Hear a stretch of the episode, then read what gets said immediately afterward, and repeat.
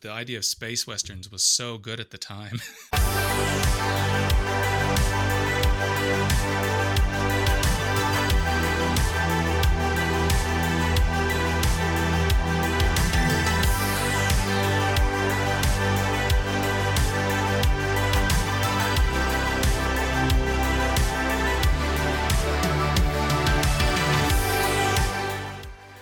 a bank wearing sneakers, I suppose. And listen to the Uncut Gems podcast, a weekly show where we talk about movies nobody else wants to talk about. this is episode number 105, and my name is Granger Danger. and my name is Randy. uh, you're Colonel. Colonel Randy. Colonel. My name is not Granger Danger, by the way. My name is Jakub. But uh, just in case you're, it's your first time in hell. anyway, so the reason we're here today is to uh, say a few words about a film. Uh, so, so we're talking about Space Rage as um, as a cap to our uh, January January 80s space western odyssey, and boy, what an odyssey this was! Oh, and uh, so, you know, in this Odyssey, we talked about Outland, we talked about Space Hunter. We also tied in to this converse to these conversations by talking about High Noon, which is available on our Patreon. Uh, also on our Patreon, uh, which is patreon.com slash uncutgemspod. In the month of January, we talked about Sex Lies and Videotape as the sort of the shallow cut tie-in to our shallow cut deep cut project that we're doing over the course of a year and a little bit because we are shit at maths. uh, well, we're talking about the cinema of Steven Soderbergh, more, more or less comprehensively, because we already did Out of Sight, so we're not going to repeat ourselves. Um, so, Sex Lies and Videotape is available on our Patreon, patreon.com slash uncutgemspod, and also by the time you're listening into it, the first episode of our new um, marathon for the year, which is John Cassavetes' marathon, is available to listen, which, which is the episode where we talked about his debut, Shadows. So that's on our Patreon. If you're still listening in January, if you subscribe to our Patreon, you'll get a complimentary thank you mug. uh, and also, might as well, do we mention? Might as well just quickly just divulge what's coming in February, right? Yeah, let's go for it. Right. So in February, our Steven Soderbergh Odyssey will continue, and we'll talk about on on a regular show. Jakub, don't don't screw this up we'll talk about Schizopolis and The Underneath. Yes. And on the Patreon as the deep cut, no, the shallow cut tie-in, as in like the let's just say out of these this, these early films, the slightly more popular one, we'll we'll talk about the King of the Hill, King of the Hill, not the King of the Hill. I think it's King of the Hill. King of the Hill, correct. Ah, there it is.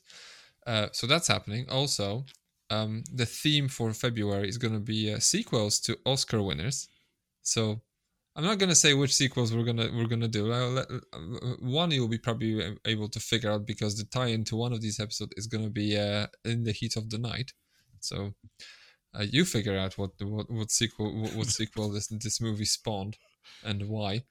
Um, and also our John Cassavetes Odyssey will continue marathon, not an Odyssey, uh, and we'll be talking about Too Late Blues. So that's that. So I plugged whatever I needed to plug, I think. Sounds good. So, yep. So so let's just talk space rage. Breakout on Prison Planet. Space Rage. Laws can't stop him. Prisons can't hold him. The universe is at the mercy of his madness. Space Rage.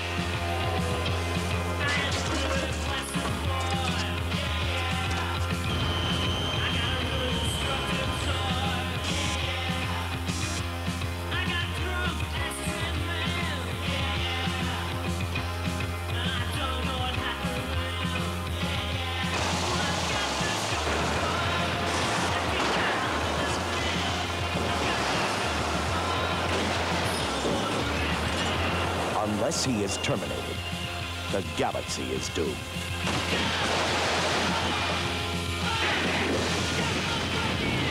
Space Rage. Space Rage was directed by Conrad Palmisano, who I believe is stuntman turned director, and then he and quite a lot of other jobber on the setter, I suppose. Because his credits are wild. Uh, and the film starts Richard Farnsworth, John Laughlin, uh, and Michael Paré in a uh, well space western about a uh, sadistic criminal Granger who uh, gets captured while robbing the Bank of Moon in his sneakers. and he gets sent to a penal colony. Penal? Penal. Penal. Penal. Prison colony in Botany Bay in Proxima Centauri 3 ish. I don't know. where a bounty hunter, Walker, and a retired lawman, Cor- Colonel, that's, that's Farnsworth, will do whatever it takes to prevent his escape. So, I don't have much to say in terms of uh, the this of the behind the scenes shenanigans because uh, let's just say I did quite a bit of digging and not a lot is known. I can only surmise that this movie was a bit of a video release. I'm not sure if it received any kind of cinematic treatment or box office. Did we check? Bo- I didn't check box office mojo. Hold that. Okay. I didn't check Box Office Mojo either, but I was sort of I kept my eye out for some sort of box office receipts. I don't think you'll find any. Oh, boom! Yes, it has a, it has an entry. Okay, okay. So it was re- oh, mm, so it it earned a whopping seven thousand six hundred eighty nine dollars. Okay. Yeah. Uh, okay, yeah. So you get the picture. Okay. Um. So, uh, where was I? So Space Rage was I think it counts as a 1985 film, but according to Box Office Mojo, it was released on November 21st, 1986. So I don't know. um, so take, you know, there's not there isn't much on this. Like it's yeah, we're gonna get to it in a in half a second anyway. So in the in the interim, I'll just say that I think it was. I'm not even sure it was panned. I think there's one critic. I think our our good buddy Leonard Maltin hated it, Yeah. and um, and that's it. So how about let's just dig. This could be, ladies and gentlemen, this could be our shortest episode yet, because I think up up to now, I think Crawl is the only one that Yeah. uh, reigns at. I want to say 56 minutes. Less less than an hour. yeah the, the the long-standing bingo item is like we talk about these movies for longer than it takes to watch them um the film is 76 hours long so game on randy tell me what you think about space rage Oh, oh, you know, I'd never heard of this film before. Honestly, it's uh it really is low budget, cliched trash, isn't it? You know? it is it is what it is. Like it is really really it's not a B movie, it's a C or a D movie. Like this is a really low budget uh, affair and I'm really struggling to say much about this. Like, I, I get the feeling that it's might be trying to emulate some John Carpenter from Escape from New York, but I, that's probably giving it too much credit. Uh, I think it's trying to have a bit of fun, but even say it's trying to have a bit of fun, that might be giving it too much credit. It feels at times like maybe an episode of Magnum PI, a bad and shoddy one. So you, you know you've got these cocktail parties with palm trees in the background, and uh, you have these souped up dune buggies. Um, so, in trying to think of something to say about this,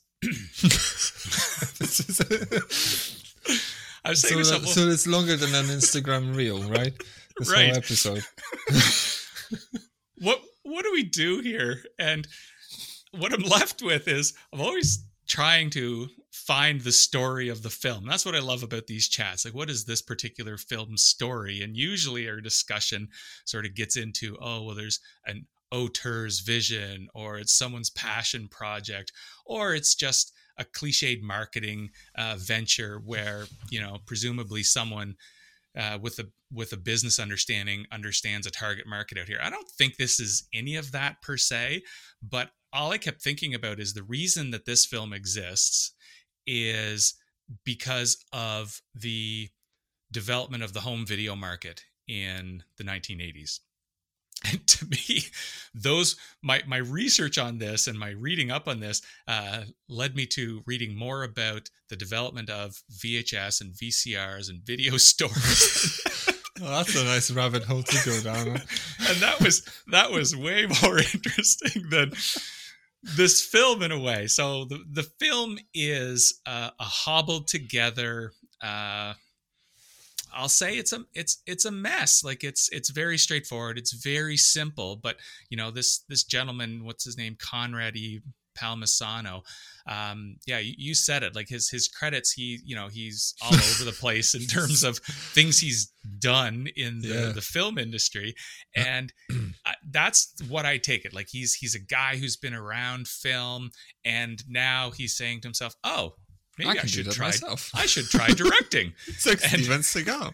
Yeah, Jean Claude Van Damme. I could do this. Yeah, and but really, it's like taking the electrician that you have working on your home and say, well, can you maybe do the home decor here and you know find the feng shui and get the right rug to pull it all together it's just not the electrician that's going to do a good job of that so i think that's what we have here we have someone that knows the nuts and bolts maybe of making a, a low budget film but um, there's nothing here that's creating an output that you know is really going to land with anyone. I can't imagine anyone really really in, in, enjoying this. Oh there's always one.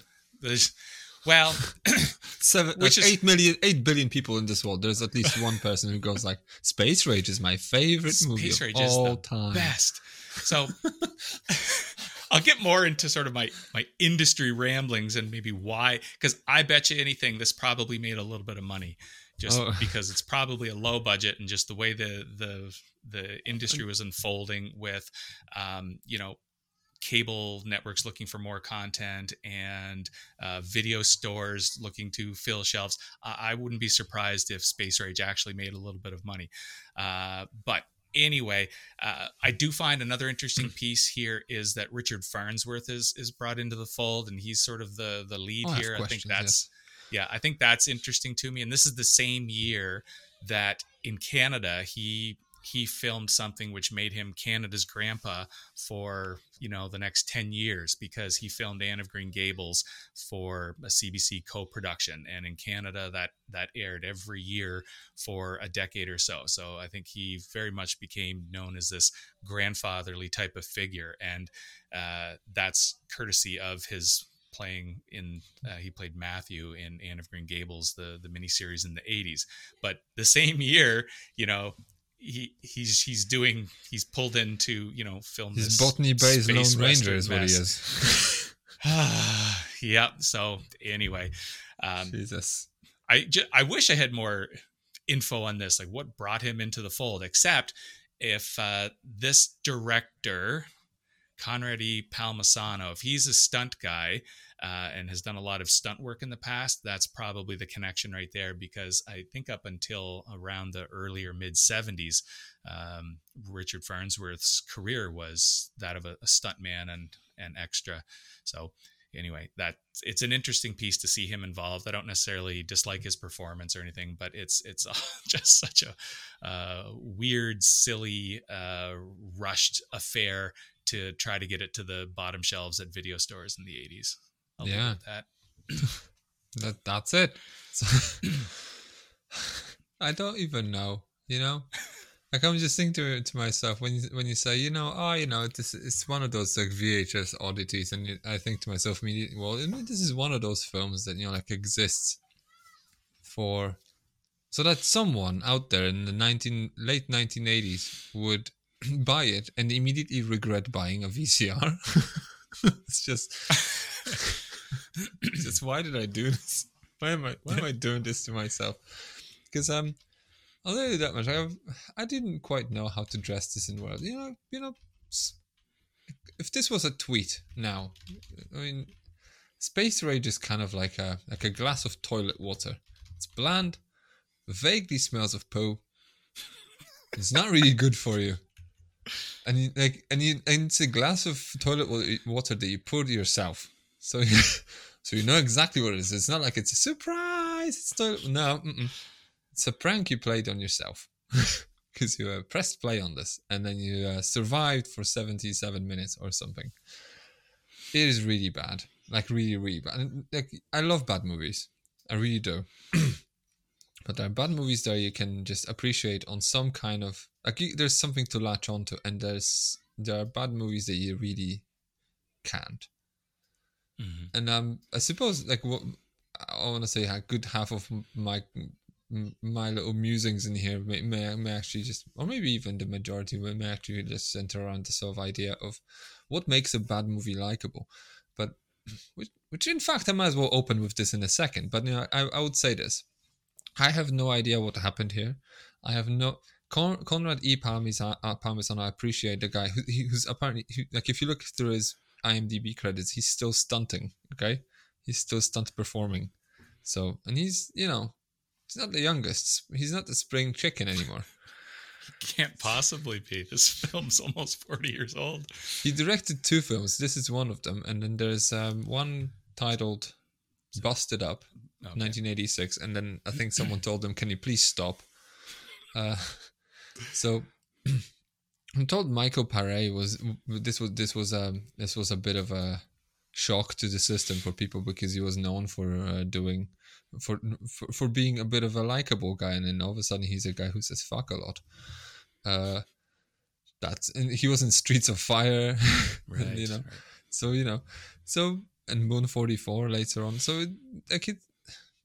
Oh, and he also starred in Uwe Boll films, which is an interesting segue if you think about this. If you think about this, because for me this is like the 1985 sort of equivalent of like what Uwe Boll would be making now.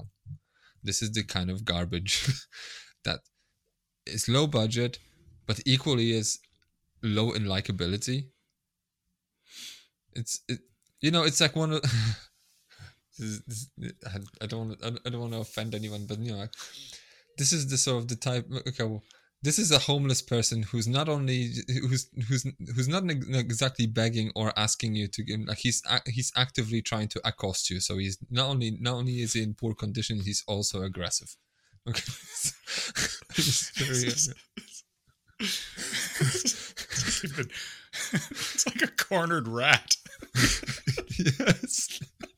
Like Yeesh. Get the- Uh, can you have can you have can I have a can I have a dollar? Can you have do you have a pound? It's like no, I don't have money. I sure have money, you fucking son of a bitch. Just Jesus, I can do, and you immediately don't want to be around him, and because you know, like you just you just think to yourself, what's that?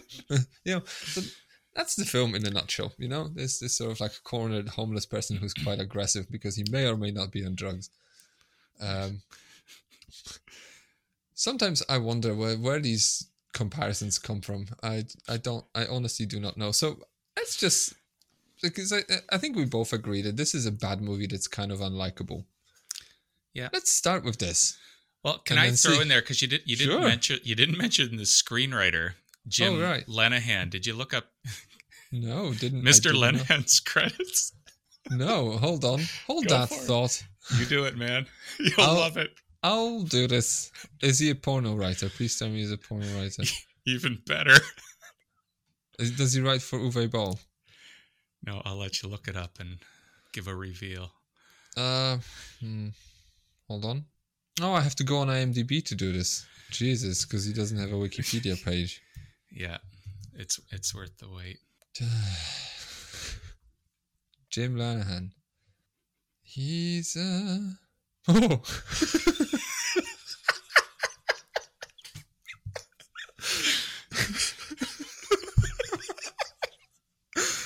Ladies and gentlemen, the man who wrote Space Rage is also um responsible for Sylvanian Families, one episode in 1987, and Hello Kitty's Fairy Tale Theater. Uh, so uh, there you quality have it. shit. Just the best. Just the best. So there's so there's that, you know, quality talent, and on I mean on and behind the on the screen and behind the camera. Um, although I, I I will have to say like between the two, like Richard Farnsworth becoming Canada's grandpa is probably a way better choice than becoming America's lone uh, space space lone ranger in a in a, in a vaguely looking Gestapo uniform. LAPD hat. an LAPD hat, yes. So I feel like for me the the the closest comparison I can make to something that I let's just say a modern a modern audience member could relate is um is an is a low budget like not even that low low budget but like within the scope of what Uwe Boll does a low budget Uwe Boll film, you know Yeah. the sort of the House of the Dead was it the House of the Dead or like the Island of the Dead I can't remember House of a- the Dead. The House of the Dead, yeah. Yeah. Like it, it kind of borders on just have, being being uh, like a underground porno, you know, without all the sex scenes. So what? So with that, what makes a bad movie likable, and why is this one not likable? Because I think we both agree this one is not likable very much, is it? No, it's it's it's and to me, I think there has to be something that you can latch onto. And here there's there's just nothing to latch onto, even though you've got Richard Farnsworth in there who I like. He's actually misused because he's underrepresented and and we I, we don't meet him right away and he seems like he's a secondary piece until he needs to be the main piece so he's he's sort of misused um, now i don't think he was a big star in the 80s at all um, and maybe michael Paré is but the whole idea of uh, richard farnsworth's character it's hard to latch onto him because you don't meet him early and you don't really spend much you only have a couple scenes with him through through the film until you know the the climax and the the grand he has this sort of shooting range with his um, what is his face? The grand grandkid who witnesses mum being butchered, yeah, and then he drops a flower pot. Yeah, it's it's Lachlan's uh it's his kid, isn't it? Yeah. Anyway, but this stuff is is poorly set up. The the world building isn't the greatest, and I, I think for us to you know uh, hitch our wagons up to Farnsworth's horse, you know, honestly, we don't spend enough time with him to you know to care and we're also sort of distracted because lachlan is the bounty hunter he's the guy that you know chases some of these villains down these escapees from the from the penal colony. He's the one who chases them down and takes them back to the ward and goes asks for his money. So uh, the whole thing is just sort of thrown together. It almost feels like pardon me it was written the day of and who do we have today? And oh well we don't have farnsworth until friday so why don't we do this scene with with lachlan? And it just turns into maybe making what is this i keep saying lachlan but its name Uh, is, is, is is john it Lachlan? lachlan Is it John Lachlan or Laughlin? john lachlan, walker Lachlan. walker is the character's Yes. name yeah so The yeah so bounty john hunter. the bounty hunter. So he seems to be even the prototypical type of bounty hunter. So he's sort of, uh, you know, strapping guy, probably in his 30s, handsome and talks tough and catches a few villains. And, you know, he talks tough to the warden and demands his money. So he's the guy I would think that we would be following. Um, but the, That's, the film the twist. That's the twist. yeah. So anyway, in terms of it being a It's character genius. that we should that we should latch on to, nothing really works here. The concept isn't uh, the concept doesn't really work in a way because it, it just seems that there's all these little credibility issues that sort of pick away at things that are set up. The whole idea of this penal colony. Well, you're you you uh yeah you villains you you criminals you're you're stuck here on this planet. And you know we don't have any walls so you know but there's no point in going anywhere because there's only one port to that you can leave this place. But th- this doesn't make any sense because there's a whole community down the road. So you know there's there's a better life down the road. It nothing really makes sense. The the world building's not great. It always feels like it's shot in you know your friend's backyard or you had access to this That's my note. It's like, was it shot in someone's house while Yeah. they were still there? like for example the courtroom scene right which Yes. sh- should have some sort of uh, scope or spectacle or feeling to it it's just this it's this white room and all the judge has in in front of her is like a a, pit, a pitcher of water you know so it's just, this is just it it feels like i could do this with about four hours of prep. That like that's what it feels. So it's really hard to engage in in that when the film isn't winking at me. So it's not like i can you know catch on to and and latch on to any type of you know cheese or you know homemade wink wink nudge nudge. We're having fun doing this and it's all about the the having fun of doing this. It's it's not that's not there for me. Uh it just nothing really works. I'm thinking character in the production and you know the, the plot is a whatever. I think if anything this is built on it's built on the space western idea and that is fairly weakly developed as well. Without much space by the way. the without any space really except that one shot at the port for the most uh, part. I mean, I suppose the technology of like the these dune buggies and whatever, so uh, stand-ins for horses, I suppose. Yeah, but and, uh, and a and a prison card that apparently was nicked from the Logan's Run set. Yes. so, That's so, the only piece of piece of piece piece of trivia. It's the only I found. we have. Yeah, uh, yeah. So th- there's just not much fun here. Like like I say, it, it feels like here's a guy who's been around movies. He has the general sense of you know what's involved with putting a scene together, but not from the perspective of narrative or character or you know plot or you know theme or visual. It's just not. No, we're just shooting the action, and, and that's all yeah. that that's all that we're getting. It's very very basic. It's very fundamental. Uh, and mm. there's not too much there's not too much to get excited about in terms of it being clever do you need cheese by the way? For a, for a movie this kind of stupid right? Do you need do you need it to wink at you? I don't necessarily hold the belief that it needs to uh, but i think it probably would help. I think there are probably films that uh, you know they they know what they are and you know they they embrace that. Like el mariachi does not feel as cheap as this. But el mariachi doesn't blink at you no and that's true and that's what i mean like doesn't it, doesn't I, go eh?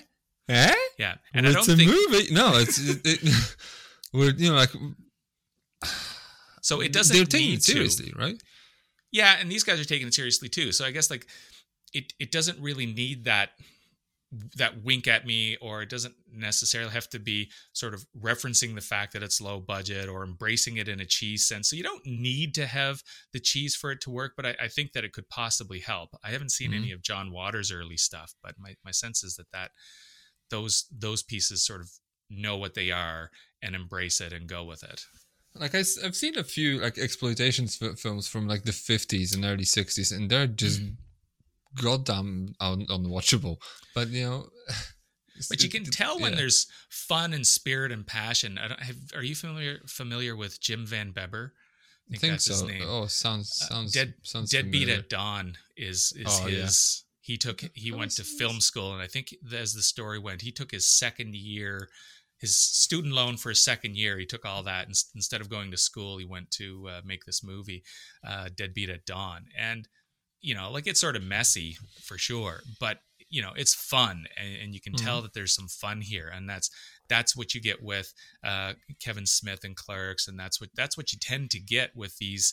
Uh, you know these these guys that just want to make a movie so it's really interesting that that element's not here for a low budget film it just it's literally the electrician decided he would direct this you know just yes. some guy that that is not engaged in storytelling. He's not necessarily a fan of film. He's just well you know i can do what i saw the guys do on that other set.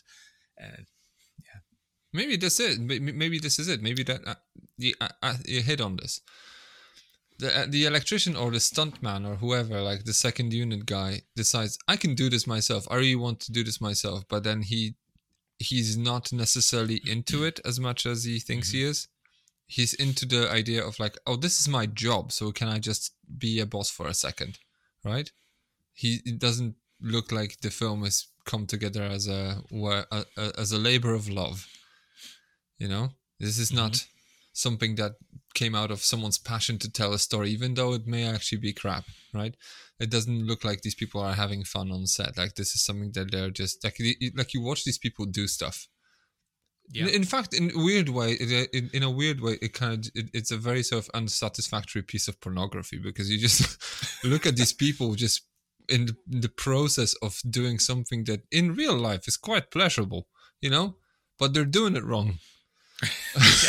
Yeah. and then there's just something something's wrong in there like some like they're like some someone's someone's getting abused in here and i'm pretty sure it's me and it's just so like i'm like it's, it's just it's just this sort of weird feeling you have while while you watch this. And i, I think you had hit it on the head. It's just there is this lack of passion because it's something like el mariachi even though it doesn't because i'm just ha- having like when you're saying like you you want cheese in there you want the wink wink nudge nudge like we're, we're having fun at our own mm-hmm. expense in here which i suppose could have helped because Yep. at least it would kind of let you know what they're aware of how how shoddy this Right. thing is i'm It's pretty sure they are but they're kind of trying to hide it almost and then it's like no no or, or trying to pretend that like they're trying to gaslight me and think like what are you talking about this is amazing Yes. Yeah. That's what this is. They're trying to gaslight us into thinking that this is le- this is a legit production. legit. yeah Uh, but then i like when films are serious about themselves i like when they have the um what's the term with like board games? Like the magic circle as in like well this we're all involved in this and we're all in this together. So like in the in this sort of little sort of circle of ours like the the the stick i'm holding is a gun okay? And then everyone pretends like it's a real gun right? And then they're t- taking it seriously even though like not the squibs don't match then whatever. So I like when a film is trying to do this, and the filmmakers are really try- like El Mariachi is trying to be serious about making a movie. Like they're really making a movie, even though it looks crap, right? But mm-hmm. the fun is in the fact that they're that it's crap, and then the and then the passion's coming out of in between, like from the seams almost. Like you, you, you see the seams everywhere, but the the passion and love come comes out of it, so Yeah. it works. In in here, it kind of looks like you know it's- a good comparison almost like we just talked about like the early john cassavetes film where it's just also put together by people who had no idea Yeah. what to do and how to do it but you can see the difference even though i think i was the only person on on, on that episode who actually loved Oh, the film stop. Yes, true. Okay, yeah, loved it. Yes, yeah. and appreciated its genius Yeah. uh, but the, you can see how these people didn't know what they're doing but they, they were doing it because they had the sort of the urge to do it and I I feel like there's the urge in here is the sort of the urge like a 16 year old f- boy feels like uh, like the minute the, the parents leave the house it's just like now's the time to masturbate okay? This is the urge this film's kind of feeling. Like this is we gotta do this because you know like someone left the camera in the room so we have to. So i don't know it kind of feels like i don't know how how, how you feel about not not necessarily teenage masturbation but the the idea of uh, this this movie lacking passion. Yeah, actually, it what you're just saying there made me think of what we talked about last week with uh, Space Hunter, and I, I remember that uh, I was we were we were talking about these sort of sets which are set up like like jungle gyms, and and I, I remember I was talking about you know I Like could imagine myself Hello. I could I could imagine myself sort of you know running around a playground when I'm 13, and you know the guys are chasing me, and you know I throw them off the the the shaky bridge and then I have to use my blaster and and the sets in that movie sort of evoke that type of fun in in me right? And I think that those filmmakers they get it. They said okay well there's got to be some sort of sense of threat slash fun here. Whereas I think what's happening in Space Rage is they got the memo on what they should do and rather than imagining someone having fun they're just going through the motions. Well we got to shoot it this way. Well we got to have guy with a gun over there and guy with a gun over here and we got to have an explosion. Oh we got some guys from you know the pyrotechnics team on this other film so we'll do we'll do a good job in the explosions. But no one's paying attention to sort of the idea of the audience wanting to immerse themselves in this or character development. And uh, I, I feel it's just it's just really really cold and just paint by numbers. And it's a, a really weak weak job I, I think. I, yeah you know as you're saying this i'm just thinking to myself like well these like uh, let's because for i think for conrad e. Palmisano this would have been his directorial debut. So i suppose it was if if, if this was made by people who actually really get off on watching films they they were really ensconced in filmmaking and then film watching they would be i wouldn't re accuse them of plagiarism if they started lifting scenes from other things or lifting certain aspects of other films and then including them verbatim into the film because that's what young filmmakers do. Like like you watch Kevin Smith's films or Robert Rodriguez films, like you you'll see, okay, well, he will just be, be telling you, this is my Terminator scene, this is my whatever, this is my oh, in this scene, th- this character is doing this little wink from like the Hustler or something like this. Like they they will be actively transplanting their passion for the Mhm. movie as a as a as an art form into their own work, and in here it kind of looks like they were just it's all process driven as in I've been on so many sets and I've seen so many directors Exactly, s- yeah. stick a camera right here, so I'm gonna do it do it like that. I'm not sure why, um, I'm, because I'm not in, I don't really know why this this is happening or whether this is something that I, re- I really find interesting because I I don't know I saw it in the French Connection or whatever. No, this is something that I just do because this is this is how I've always set up a camera on on like when I was working with, with like Peter Bogdanovich or something, right? I'm not sure if he worked with Peter Bogdanovich, but but you know you get the picture. So I kind of feel like this is one of those that the passion's almost it's like a you know a seasoned porn actor steps behind the camera to direct his own porno. and he doesn't really Nah, like watching pornos.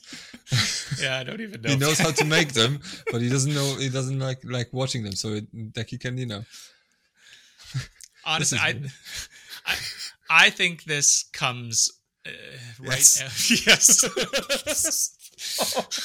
Finish your sentences, Randy. Finish your sentences. leave these pregnant pauses right for me to swipe swoop in. yes. Uh, messy. I'm not even right. gonna apologize for this.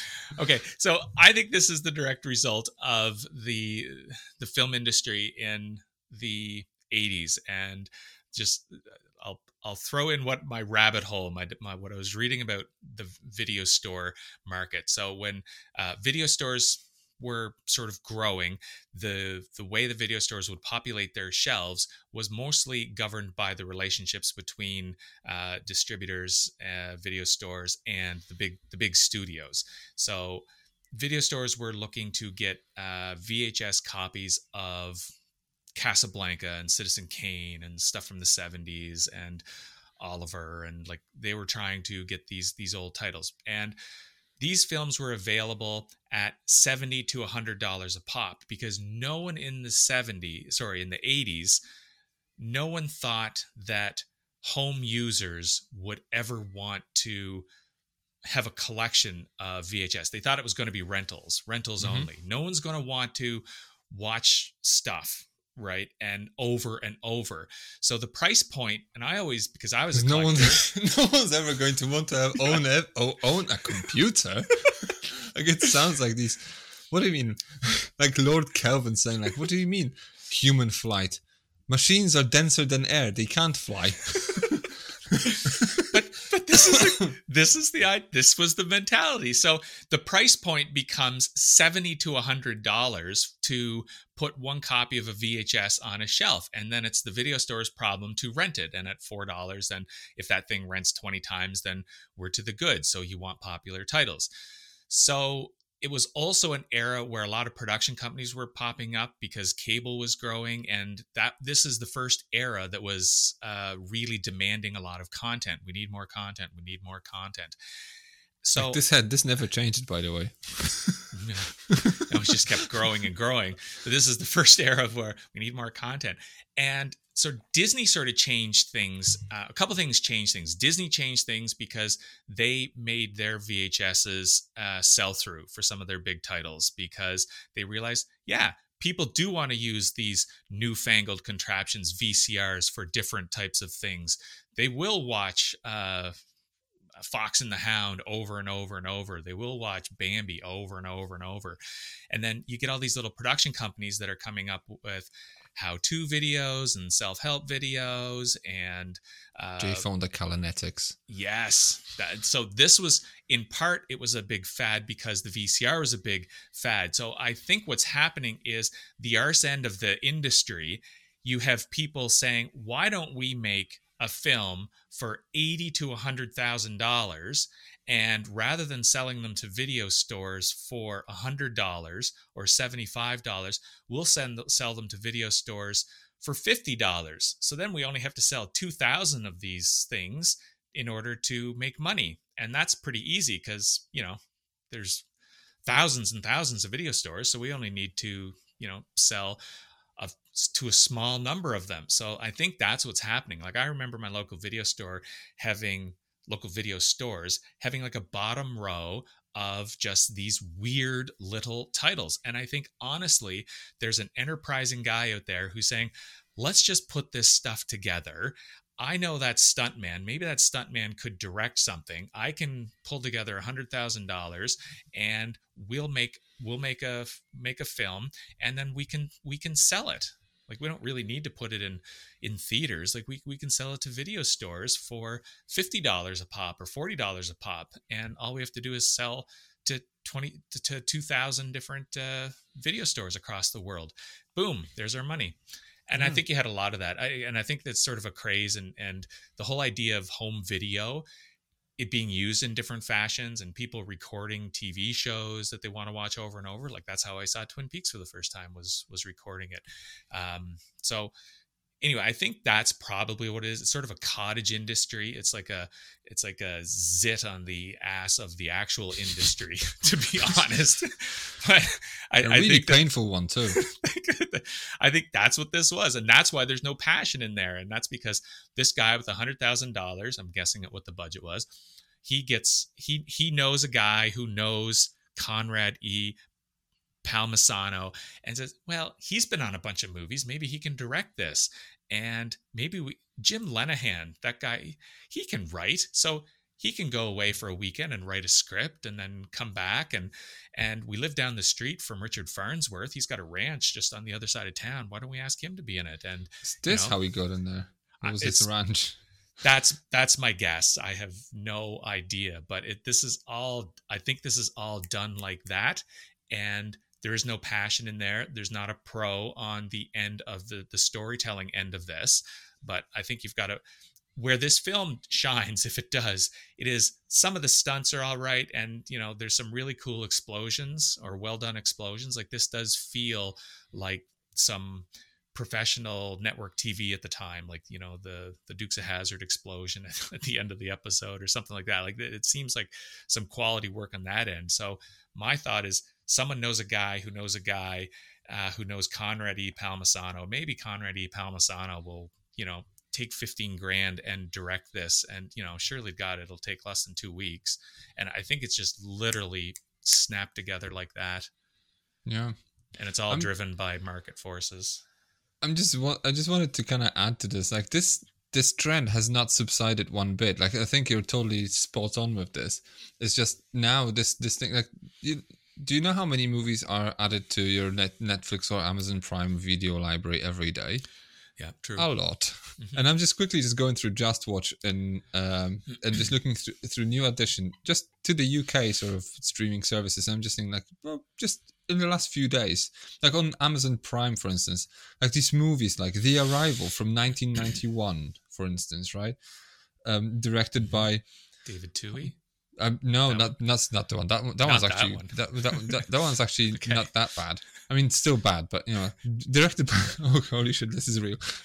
the guy's named David Schmoeller. it stars John Saxon, by the way. So yeah, there you go. Joseph Culp, Robin Fre- Robin, Yeah, so it has like one name you'll recognize, and then and there are these films in there, just like because every every day there was going to be like one addition, like Mortal Kombat from I don't know from a few years ago, 2021, right? And then mm-hmm. the a whole and you know it, this this string of shit they add conspiracy of fear, lethal soccer mom, dirty money, point of entry, moving too fast, which I think is a spoof of some kind of some kind of a spoof of, or maybe just like a serious sort of knockoff of Fast and Furious, right? Actually, as you say all these, I'm pretending they're porn titles. So broken going. vessels, pressure point, marching out of time. So, you, you know this. There's there's the whole string. Like you, you, you can't imagine how big the sort of the the film industry is, and ninety nine percent of this is unwatchable, right? And Yeah. we just kind of stepped on a, on a landmine like this because we stupidly thought like you know in the sort of space westerns it, like having two wasn't enough right yeah, no, we couldn't we couldn't be happy with two. Uh, because it could have been anything else. Like you know, we could have had just like a one-off. Like I don't know, do whatever, right? But now we decided, no, we're committing to this. Like we're gonna find the third one. And then, weirdly enough, like this, the Space Hunter was also a shot in the dark. But w- Yeah. boy, what a surprise that was! Like, go and listen. But you know, to me, this was amazing. This, on the other hand, is exactly that sort of level of like if you scroll down all the way down to like your Netflix library, and then there will be a section of like your monster versus films. There will be your like, net, Mhm. you know, like Lake Placid versus Anaconda. There will be like Sharknado versus Mega Octopus, and then you know, and then if you just go strolled, and there will be zombies versus something, and then all of a sudden you, you actually find yourself in the space of movies that are made with zero passion by people who kind of work in the industry. They're kind of aware of the industry, and they they're making this movie because someone paid them to Yeah. do it, and they Yeah. don't really want to do it in, in any way other than other than to pay a bill. Yeah. So yeah, Yeah, I think that's yeah, that's exactly what this is. And you know, all it takes is for you know, oh, I know a guy, or uh, Fred Savage is staying at my neighbor's this weekend. I should ask him if he'll want to be in sort my movie? you want to come over and be in my movie for, But for an I honestly, the question I wrote for myself because for me this was a real challenge. Like coming up to here, saying, "What are we going to talk about?" Mhm. Um, it's not like I'm setting myself a, a a goal of like we need to be able to fill in an hour because it's not like I, like I'm I'm really I'm trying to be like I'm I'm. This is gonna sound like I'm egotistical bastard, but you know? Let, let uh, sometimes I gotta let my let my hog loose. I want to be like the John Cassavetes of podcasting. You know, let the let the story tell itself. You know, let let let it happen. So the, the it's part of my Fight Club rule. Like the episode is gonna for, gonna go for as long as it has to. If it's gonna be four and a half hours, it has to be four and a half hours. Equally, if it's gonna be thirty-seven minutes, it will be 37 minutes. And boys and girls, it's not 37 minutes. It's already longer than this. so you know, but but anyway, at least I, I think I'm having fun. I'm, are you? yeah, I'm having fun so far. I'm I'm with you too. Yeah, so, so I'm saying this like the only, like my question that I, I, I was asking myself all throughout watching this. I mean, I have no idea who Michael Paré was, and then I, I was thinking like, oh, they they just waltzed into an, a closed uh, shopping mall and they shot the, and they pretended it's it's it's Bank of the Moon. Um, and I was thinking to myself, oh, they're actually just doing a bit of an El Mariachi sort of thing because they have squibs and they have some kind of violence. There's a massacre happening, and then all of a sudden, like we just cut to this sort of like courtroom that looks like it's a you know like an interrogation room at Heathrow Airport. You know, like where. No, like when the Grey dog sniffed, walls. when Yeah. the dog barked at your at, at, at- your um, at your at your suitcase, and you're in trouble now. Okay, and now you have to explain yourself. Uh, you know, so we kind of, and then Michael Paré is just standing there like the Fonz with just with just arms crossed, and he says "fuck you" every now and again, and and I I feel I don't feel passionate about this. All I'm thinking of later on when when you see like Richard Farnsworth of what is exactly how is he here? Why like why is Alvin Straighten here? Where's his lawnmower? That's first and foremost. That's my question. All throughout this, I wanted a lawnmower, and I'm just thinking to myself, is this? I'm hoping there's someone passionate enough to tell me that this is their Mad Max. You know, that this is their idea of like this post-apocalyptic sort of because they have these dune buggies and it's clearly shot in like Southern California. It looks like it's bleached as well, and it probably is just the way it was shot because no one had an idea about um like setting the Of- white balance and Right. uh, you know because or filters or any of it. Yeah, or filters or yeah any of that nonsense. They were just like lens camera action and they realized it's all overexposed by the way. Conrad we don't know what to do with it. No no no like No, oh, how are we editing this? We're not editing anything. Like, we're shooting chronologically by the way. So like the stains stay where they are on the sh- on, on the shirts. So it's, it's like texas Yeah. chainsaw massacre. Like they all stink after like 76 minutes. But yeah, like honestly, I think this guy Palmisano, he's he's probably got years and years of hooking people up with squibs and doing stunts and playing around with the pyrotechnics and this is probably where he comes from. This is probably his background. Like I say, he's the electrician and he's called to the forefront and say, okay, well, you've got to be the not just the electrician in the background, but you've got to be the engineer of this. You got to you got to finish. Actually, you might as well be the architect of this." And Palmisano's like, "Yeah, Sure. yeah, got it." He's like, 'Cause I've been over there hooking the up architect." wires. I've been over there hooking up wires for hours, so I think I know what's going on here. I can do this. Uh, you know, so yeah, that's why it's lacking this is his passion. wife. This is his wife. He's like, you've been fixing light bulbs for like 20 years, you know? Like, you're better than this, Conrad. You're better. you should, you know, you, with your experience, you could do this myself. And he goes like, and you know, like with his scrambled eggs in his mouth and, and during one it's like, yeah, yeah, I could do this myself. You know what, honey? I will.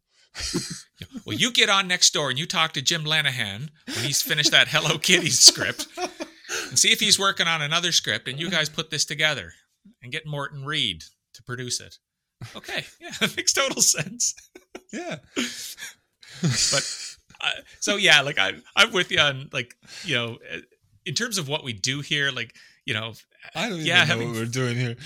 but in general like each week like yeah have fun and talk about films and try to get to some sort of honesty and that's that's what i meant earlier when i said like what is this film's story like i'm always sort of looking for that and and these conversations have helped you know form this Not what- attitude with Not me what it's what is this film about. is just what it's its deal. what is its deal yeah exactly and that's that's a big part of our Although discussions each week the the other question is still pertinent. so and honestly i think that is the deal for space rage. I think the closest that we've been to a film like this is probably anaconda versus lake placid or Lake Although Placid Anaconda versus, was was had the cheese. it had the cheese. It had the franchise. It had a wee bit of iconography. It had you Robert know Englund. it had an idea of who its audience might be. Like it had a little bit going on i will give i will give it some credit. I- like i think that even from a business standpoint uh, you know from a marketing standpoint i guess a business standpoint i think we can do this. I got $100000 it says we can do this. Um, but from the I marketing want these baby crococondas. yeah they there's no effort here for any type of target market. Like this is this isn't for a certain crowd per se. Like this isn't even for the the space hunter crowd really. Like this is because The video Space Hunter cost stores fifteen million dollars to make. yeah well and half the budget of the Return of the Jedi. It was like it's decent. and see video stores were figuring out their business metrics that you know we can rent every new release you know anywhere from 10 to 30 times and whatever and you know well if it's they a, can it's content. It's early It's- content. That's yeah. what it is. and you know the video stores would buy these things like i'm convinced that's sort of what's going on here so there's not about reaching a certain audience it's just yeah we can we can reach the bottom shelf of a video store And as a result, the film actually, in terms of like story, story, story, doesn't really have much to say. Like there's really zero things to latch on to. Characters are kind of flat. Mhm. The story is essentially just by the number. I mean, not even sure it has a story. It's plot elements that you kind of know from somewhere. yes There's a prison escape. There's um, there's a, a bit of a revenge. There's a home invasion. There's a chase, and then and there's a showdown at the end. And then the only thing I really wanted was, I, I mean, if this was made by Robert Rodriguez, because this could be like an El Mariachi's type of schlock. Robert Rodriguez would have the balls to include Ennio Morricone's L'Arena there. At the end, when when Richard Farnsworth was just squaring off against Granger Danger or whoever, and then and then they would have the they would have the sort of the the Sergio Corbucci f- sort of spaghetti western feel Yes. to it, just to drive a point home that you know the guys who made this really love movies. Yes. They really love westerns, and they made a western they could afford to make. And then Yes, these yeah. guys didn't give a shit. No, I think that's hundred percent because Morton Reed had hundred thousand dollars, you know, burning a hole in his pocket. You know, I, I And that's El Mariachi was made for seven. That's right. Yeah, Seven thousand dollars. Seven thousand dollars. That was seven years later. So I'm pretty sure Yeah. by eighty-five, it was probably less. It would be Yeah. probably like five thousand dollars. And I'm making up a hundred thousand. I have no idea. This could even be less than that. Probably. No, it's probably it probably was more. But if you think about all the cars they had to modify for this, the squibs, uh, there, Yes. the expl- there's few explosions. I but a again, I few if, ragdolls. There's like the ragdolls alone, and then the the, the rental of, of property. It's probably it probably was probably a hundred thousand dollars. I have a theory on this though. Someone just mortgaged a house based on this. Thinking of Richard Farnsworth's background, he was a stunt man.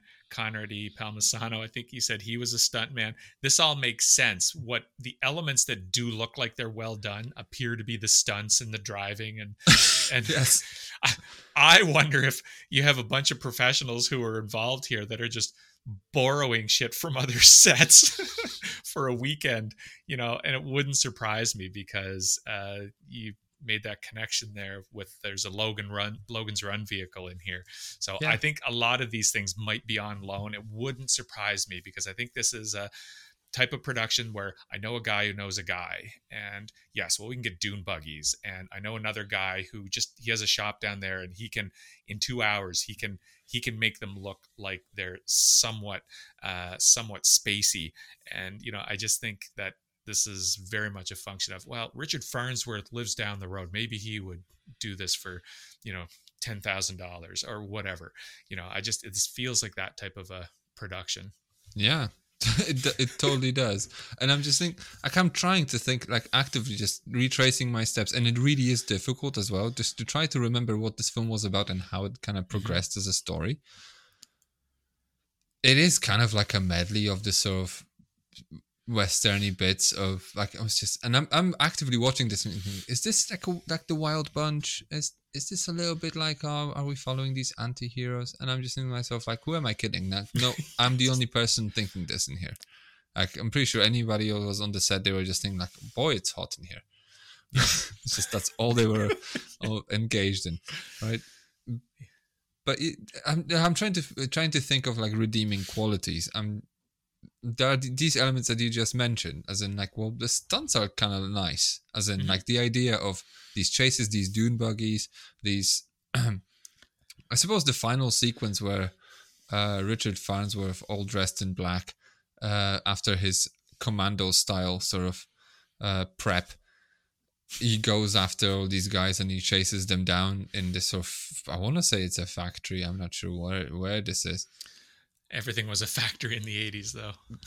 but then yeah the sequence as it is like the set piece does not have a like a dramatic arc it doesn't have momentum or progression or anything like you're just looking at this sort of impotently exactly like you'd be watching a like a sort of shoddy homemade porno is just like i suppose they're about to finish because they're moaning a little bit louder. So you know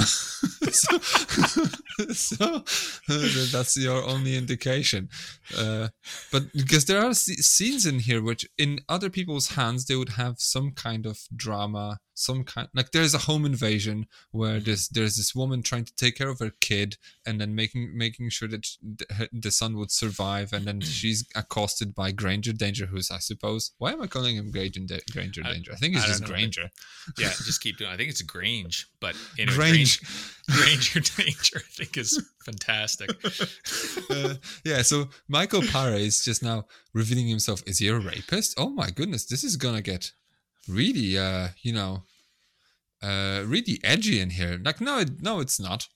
No, uh, no, uh, it, not nothing really happens, and then everything kind of just n- no, n- like suspense uh, never ever builds in there, and like you'd imagine, like, oh, well, the guy walks in, spoiler alert, and sees his his wife brutally gunned down, and he goes like, well, I have to go do my job I'm paid for. I'm just like, normally you'd say. Heck yeah, yeah, go for it. Like this, Yeah. this is this is it. Like we're going on a revenge quest, and I'm just thinking to myself, like, okay, he's go- okay, he's getting into his dune buggy, and he's taking 17 seconds to fasten his seatbelt. Put Yeah. on a helmet.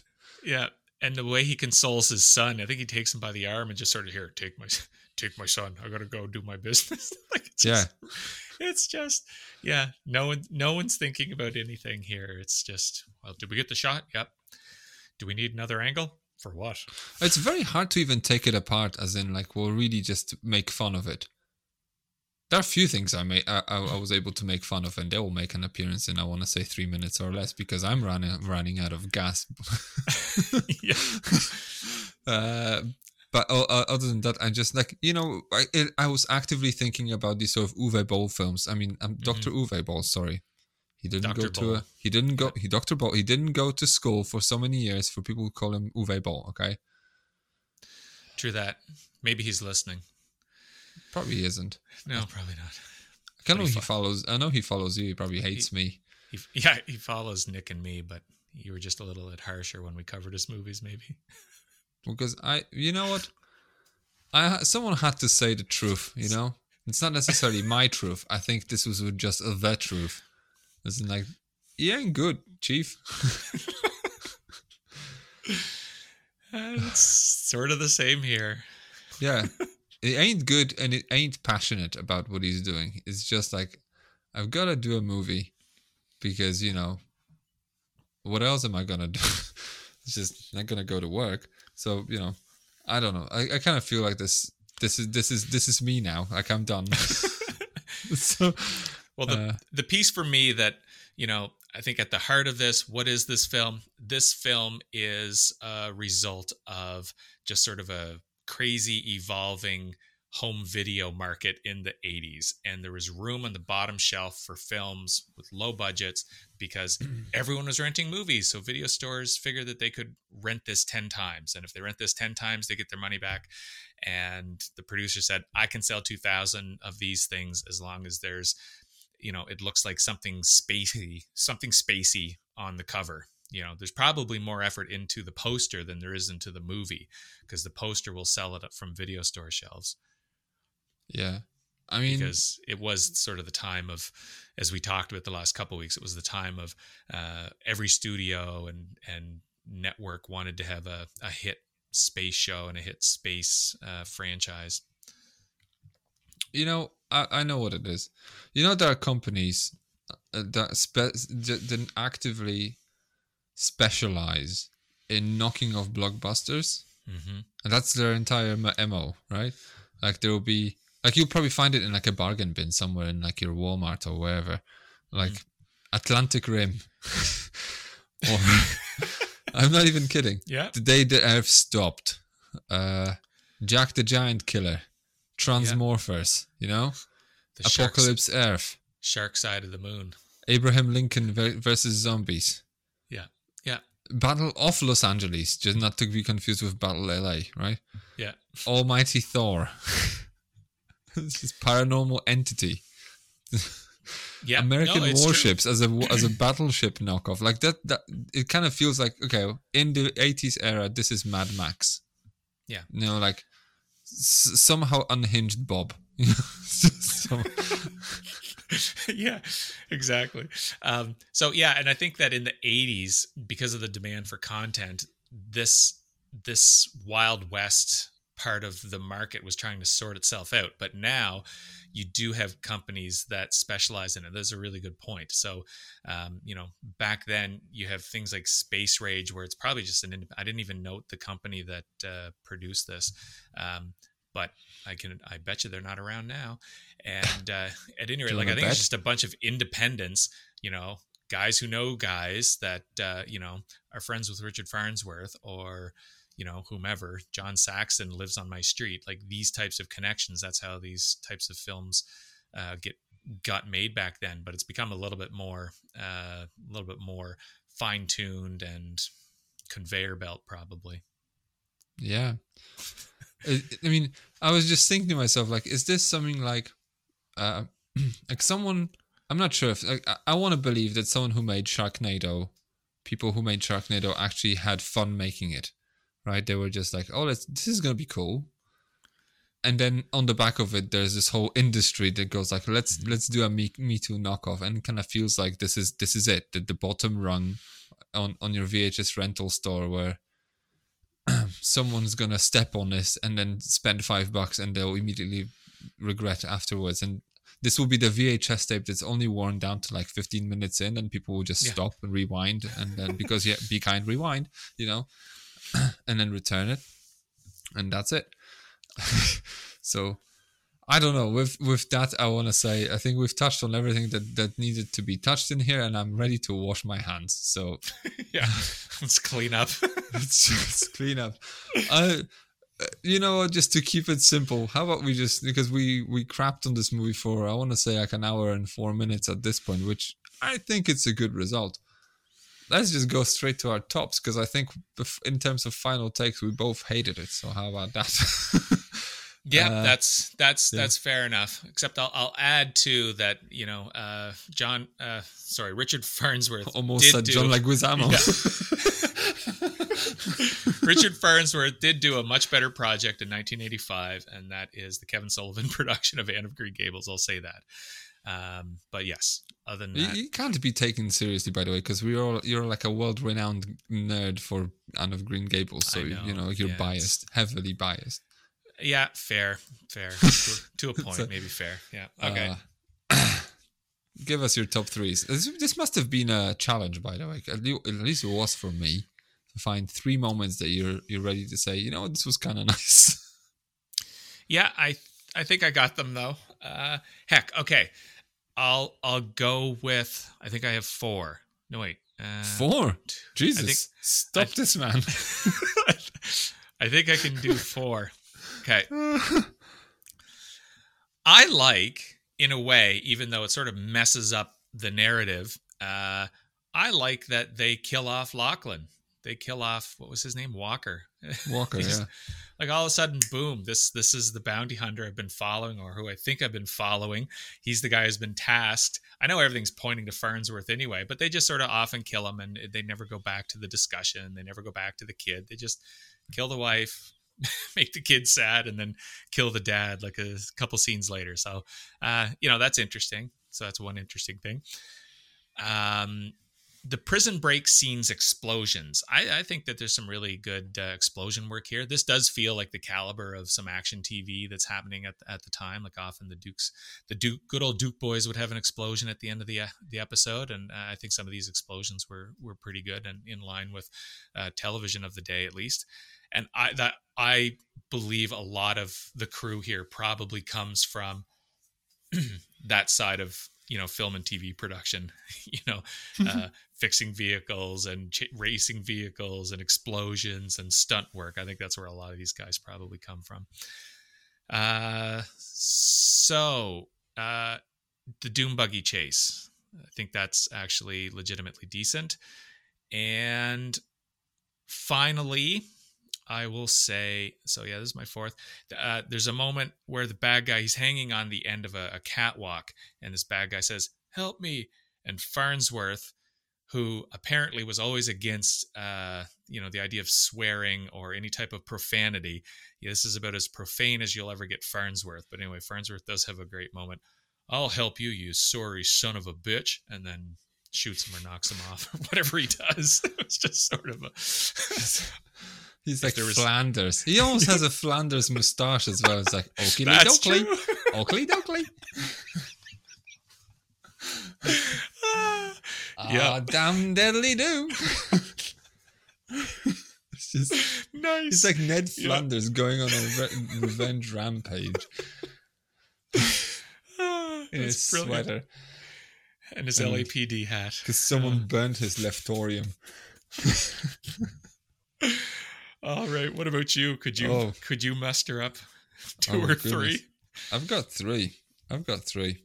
So one, the bank massacre was something that I really kind of just like, ooh, this is edgy. Like, look at that. The squibs are, yeah, I liked it. Um, this is okay. Now we're scraping the bottom of the barrel, but then again, I might as well just like, substitute it. So I'll, I'll have four. So like the, the way Michael Paré says "fuck" is just annoying. Uh, just uh, just just annoying in a way. Is just he just looks like he's. It's just oh so nice, and he looks a little bit like um I always forget the guy's name in uh in Twin Peaks the one the guy the guy with a ponytail. Where where's his name? Oh, Eric Da Re, Leo. Eric Da Re, yes, Leo, Leo. Leo Johnson. Leo Johnson, yes. Oh, good Just a tiny bit.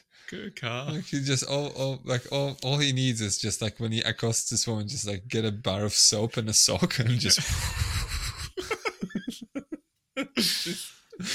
uh And say, Yeah. fuck you like Andie MacDowell in Sex Lies and Videotape. Thank you. oh, so, she's she's so sassy. Um, no, so so there's that. But then I actually did like the uh, the showdown at the end when um, uh, Farnsworth misses, and then you get the callback to the the cartridge that he has in his belt, and just there's this brief moment of suspense, and I'm just thinking to myself, "Oh, come on, let's do this!" You know, it's kind of like the Terminator for a second when he's just coming at you from oh, like it looks like the way it's edited, it feels like it's coming from a different town. Yeah. Paré takes forever. Uh, so there's one. and then another one that's the last thing. And this is something that like, I genuinely find funny. The telescopes that these people use have like the they have a felon counter. Did you notice? so whenever the Oh, yes, sheriffs yeah. are looking through the telescope, it's like felon counter three. but then whenever Yeah. felons are using the telescopes, they have a tracker ha- counter. Yeah. Fully customizable. Love it. There you go. That's, That's is that smart. like a reference to Terminator or something? I don't know. I, I sure hope so. But at least I mean, this was this one moment where I was just thinking to myself, like, these people are actually kind of sort of having fun. I hope, or or is this like an inside joke that was just left in there in post by someone and Conrad Palmisano, who was just you know like a straight and narrow, didn't know, and then like, after the end it was complete. He didn't even finish watching the movie. He was just like, I'm done in here. To go and get my shopping or whatever. Finish So- setting up the breaker. yeah, yeah. So bottoms. That's gonna be easier. Yeah. Okay. So for bottoms, uh, there's this the there's a scene where uh Lock, Walker's wife she sees these bad guys coming. The baddies are coming, so she and her son run back into I don't know, is it the the warden's house or something? But they run into this house, and Michael Paré is on top of a, a shed or something, and he's shooting, and he's shaking the gun like he'd be, you know, shaking a little shaker for a cocktail drink. He's shaking the gun and you hear sound effects, but there's no explosions whatsoever coming out of the end of the gun. So it's just he's just shaking a hose or something. It's just great. Well, it plays very well into my porno analogy, by the way. there you go. Uh, but it's so bad. It's so bad. Uh, okay.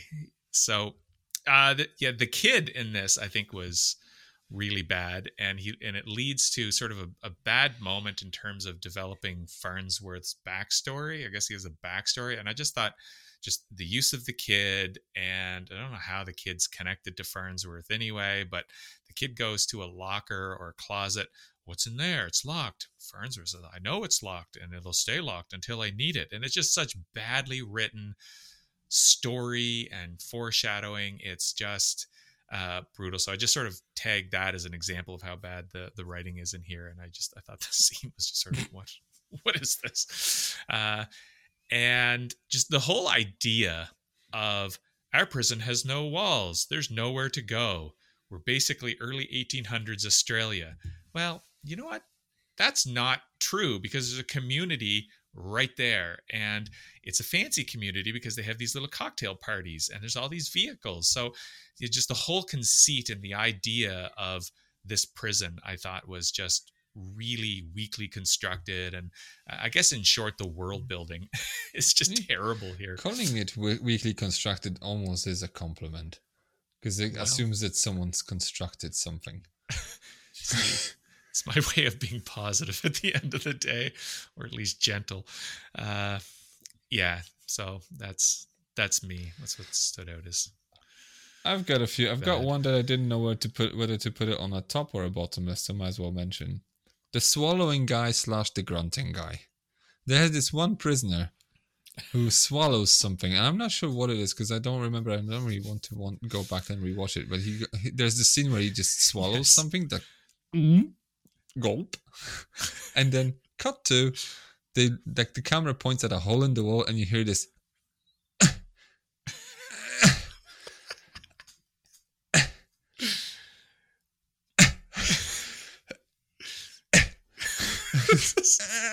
it's just grunting, and, and then just like Michael Paré and all, all these people are just waiting for this guy to shit something out, and then he shits it out, flushes the toilet, and then just throws it to Michael Paré, and it's just gross.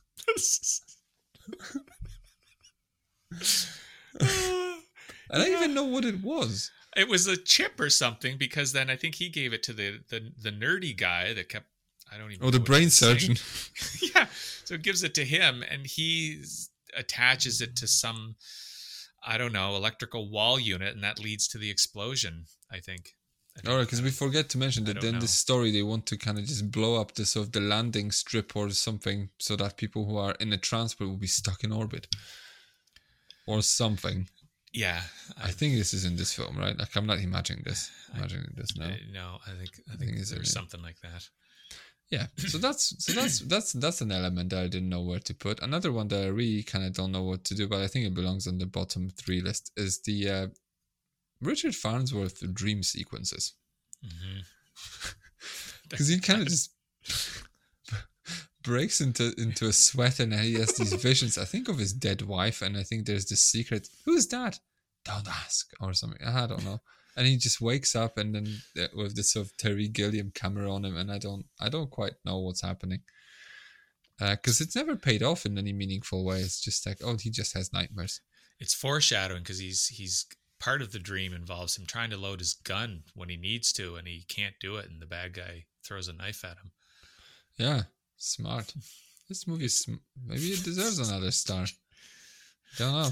No, Uh, one thing I found funny, that's another one. So the, the when the warden kind of goes into this massive speech about how it, this is impossible, this this prison is impossible to escape, and Michael Paré escapes right there and then. and then my bottom bottom is I suppose this may be a kind of a reference to like a Bugs Bunny sort of like a type of a western. I'm not sure. I'm hoping this is something this is me crossing my fingers thinking that this is the filmmakers actually making making a wink wink nudge nudge sort of reference to something that would actually imply that they watch anything else other than their own mirror reflections um is the uh, walker takes forever to die i have that's my note because walker gets a bullet in the chest yes. and gets into a dune buggy, then um, then shoots, then just gets into a chase, and then he retreats. He goes back to his house, retrieves his son, has a conversation, and then he dies. yeah, that's great. So yeah, that's uh, Good one. that's my bottoms. I think, in the interest of time, I don't think this. I mean, I think if you if you look closely, I think you can find this on YouTube. Um, but I would advise against seeking this out. I'm, I'm honest to God, like this is a movie that needs to kind of just you know there there was a bottom shelf in the v, v, VHS store for a reason, and then it was bottoms for for a reason so that people wouldn't just go and bend over and say ah you know it's not worth my time. So I think we've done it. So Brandy, where can we find you on social media and whatnot? All right. You can find me on Twitter at Randy Burrows. You can find me on Letterboxd at Brad7. You can find me on clapperltd.co.uk. Awesome. And uh, you can find me, talk about film on Twitter, Jakub Flasz on Letterboxd, flashonfilm.com. I've been writing recently, so you know, go and read my stuff. You know, I've been, I've been, I've been a good boy. I've been writing a few pieces a week now, so I'm happy with myself. No one's reading them, but I'm happy. I'm, I'm writing them, so you know, it's good. That's, this is the beauty of having access to the stats of your website and seeing like how no one gives a shit.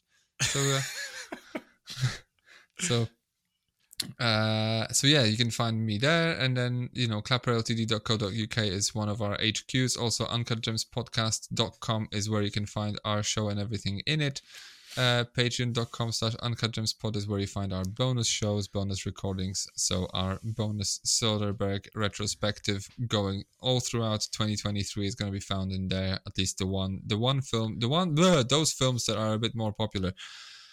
Our John Cassavetes marathon also has a home in there, other bonus tie-ins, and our co- complete David Lynch marathon, other bonus tie-ins, mini retrospectives, and whatever else is in there. Also, follow us on social media at Uncut Gems Pod everywhere. And then also, you can, you know, leave us a comment, leave us a review, leave us a whatever. And you can also, kofi.com slash Uncut Gems Pod, you can leave us a donation if you so choose. But if you don't, it's all okay. We're, we're friends in here. So remember to sign up to our Patreon uh, before the end of January, and you'll you receive a mug. And then if you don't, then you know you won't receive a mug. Simples. it's a pretty easy formula. it's just what it is. That's how I, that's that's that's what I'm doing. I'm padding the runtime, baby.